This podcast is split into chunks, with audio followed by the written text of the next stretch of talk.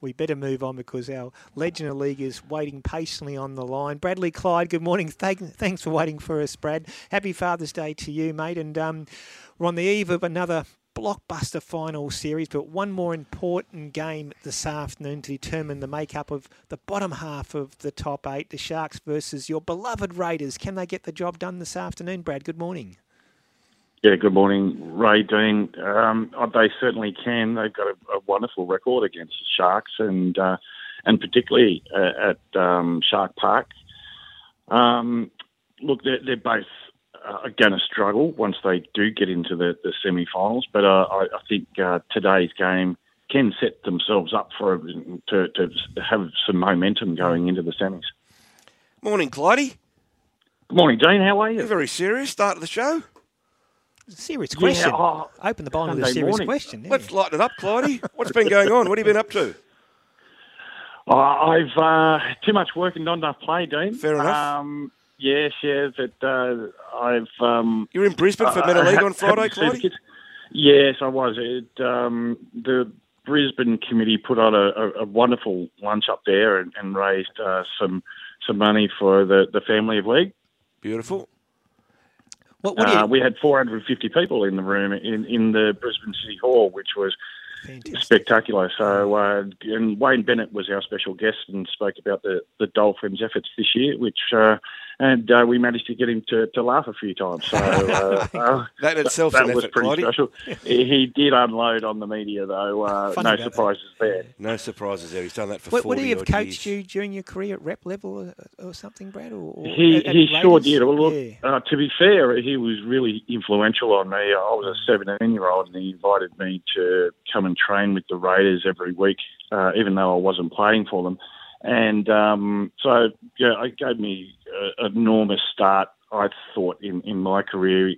A, a, a few analogies that I use every day. Um, uh, you know, a, a no excuses environment. You know, don't make it. If you set yourself a goal, don't make any excuses. Still stays with me today, and um, uh, but um, and a huge, hugely influential. You think about all the teams and young men that he's influenced, and it's um, uh, he's had an enormous impact on, on not just rugby league, but uh, certainly here in Australia and Queensland. Exactly. Shark Park, the Savo, Clydie, no Papa for the Raiders, but mm. Ricky, as we know him, he'll have him wound up. He sure will. Um, Look, I, I, think our number seven is probably integral for, for today, and, and certainly our backline. I, I think that's where we're, uh, our um, uh, competitive advantage might be. We we've need to move the ball, and um, I, I, think every every time we've done that this year, and, and that includes the forwards, uh, just little tip-ons uh, around the middle of the field. I, I think are really valuable to to move this Cronulla team around. Mm, exactly. The Sharks at home are always tough to beat, but as you mentioned earlier, Brad, the Raiders have a good record against them.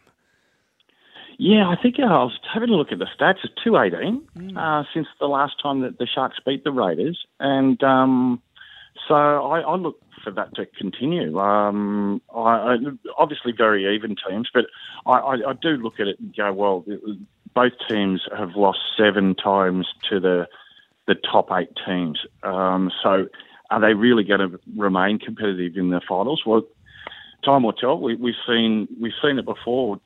You know, teams come from the, the, the, lower half of the eight to, to really compete in the the, the uh, back end of the finals. So, mm. fingers crossed for the mighty Raiders. Clydie, you never played under Ricky because obviously you're roughly the same age, but you've been in a lot of dressing rooms with him before the game. What What's what's Ricky like in the rooms before the game? I mean, just take us inside if you can as to what he would say, uh, his demeanour, his body language.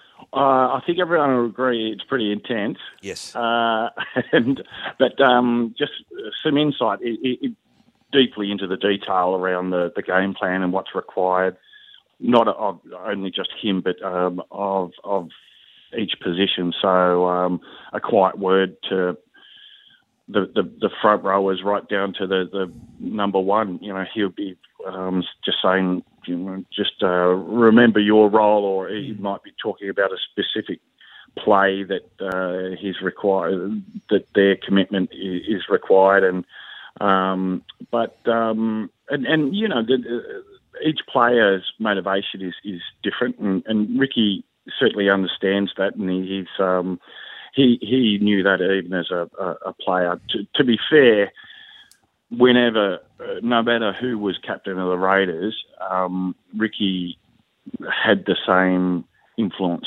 mm. um, right from, from day one when he tied on the, the boots for the Raiders in 1988. Um, he he dictated the the play, and um, he was it, it, was great for me. Uh, he made my job a lot easier and the whole team, I think, because he'd just narrate the whole game. But it was two and three plays ahead of um, uh, um, you know, so he, he'd be recommending us we get to the 60 uh, by tackle three, and, and this is how we're going to get there. And then we we get to uh, tackle three, and, and then it's um, uh, he, would be telling us what, what what we're doing at the kick, you know, where the kick is going. It, it's that stuff that goes well. It, it, allows you to just play your role, and and uh, instead of having to think too much uh, about creating play, because he took uh, took care of all that. For me, uh, I I regard him as one of the best players I played because of that value that he brought to the to every team. Yeah, I understand. Yeah, Brad, you're part of that golden era at the Raiders, 178 games for the Raiders between 1988 and 1998. Of course, Ricky Stuart, Mal Meninga, all those great players there. But you also played 36 games for the Bulldogs. Before we get to the, the final series this year, Brad, what's your take on the Bulldogs season? It's easy to say there's only one way from here is up, but they've been disappointing. Can they turn around as early as next season for, for their fans? Yeah, I, I certainly think so. I, I, was out there last week uh, as a guest and watched them play the, the Seagulls. It wasn't one of their best games, but I, I do see some uh, green shoots there. Uh, um, I think that um, Gus, uh, the infrastructure there, Cameron is a, a wonderful coach. I, I think um, there's enough good people within that organisation to, to turn things around. So uh, I think it'll be a tough uh, off season. Uh, I really do. I, I think um, it'll be a different Bulldogs team. Uh, something they will draw on the, the culture. The Bulldogs do it better than anywhere else in, in circling the wagons and going, well, this is it's us against them. We we we got to turn this around, and uh, so I, I think um, it'll be a very different team in, in two three four. Clyde, most people think that uh, Penrith will emerge victorious yet again this year. Are you in that camp, or do you think that there's other sides in the top eight who are clearly high quality, because that's why they're in the top eight, that can topple the Panthers in the big games?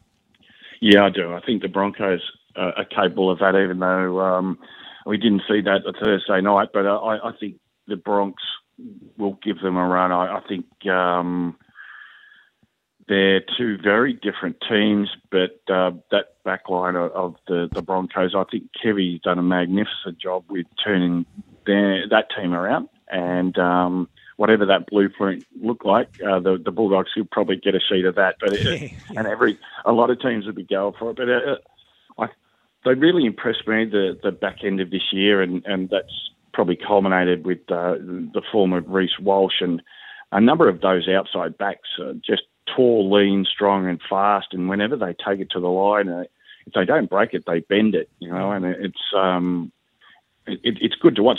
To be fair, I, have really in, enjoyed watching both of those teams play their footy this year.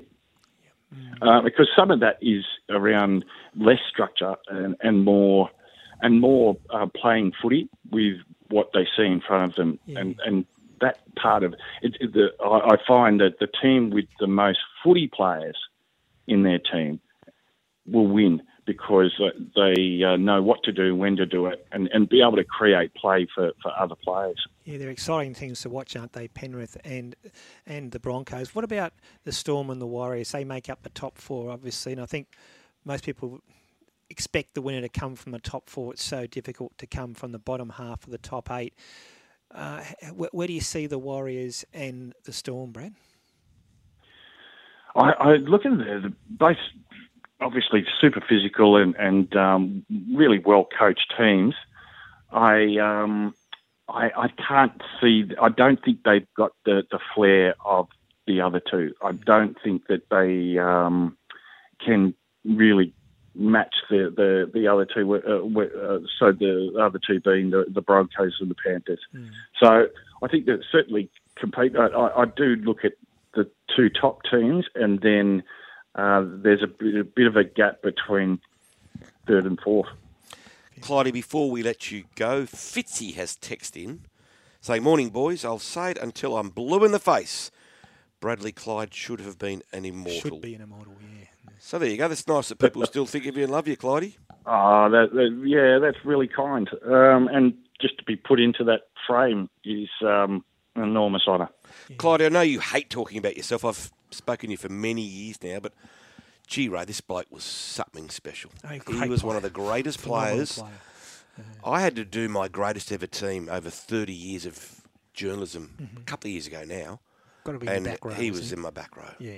You speak to this bloke who sits in this very chair during the week, Laurie Daley, and you ask Laurie who his greatest player he played with, and mm. instantly he says Bradley Clyde. So, Clyde, you're still loved and you're still remembered.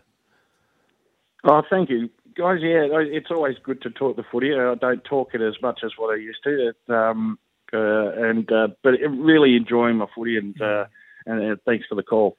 One final word, Brad. Who does win the 2023 Premiership? Yeah, it's a good question. I, I, I would like to see the Broncos win. Uh, I didn't think those words would ever leave my lips. You're Queenslander now, Chloe, are you? no, no, not. A, but I, I do. A good friend of, of Kevin Walters' and, and Johnny Cartwright has mm. been a, a, a, big contributor down there. I, uh, I'd like to see them win for those two. They're certainly right in the contest. Going to be a fascinating month of finals footy.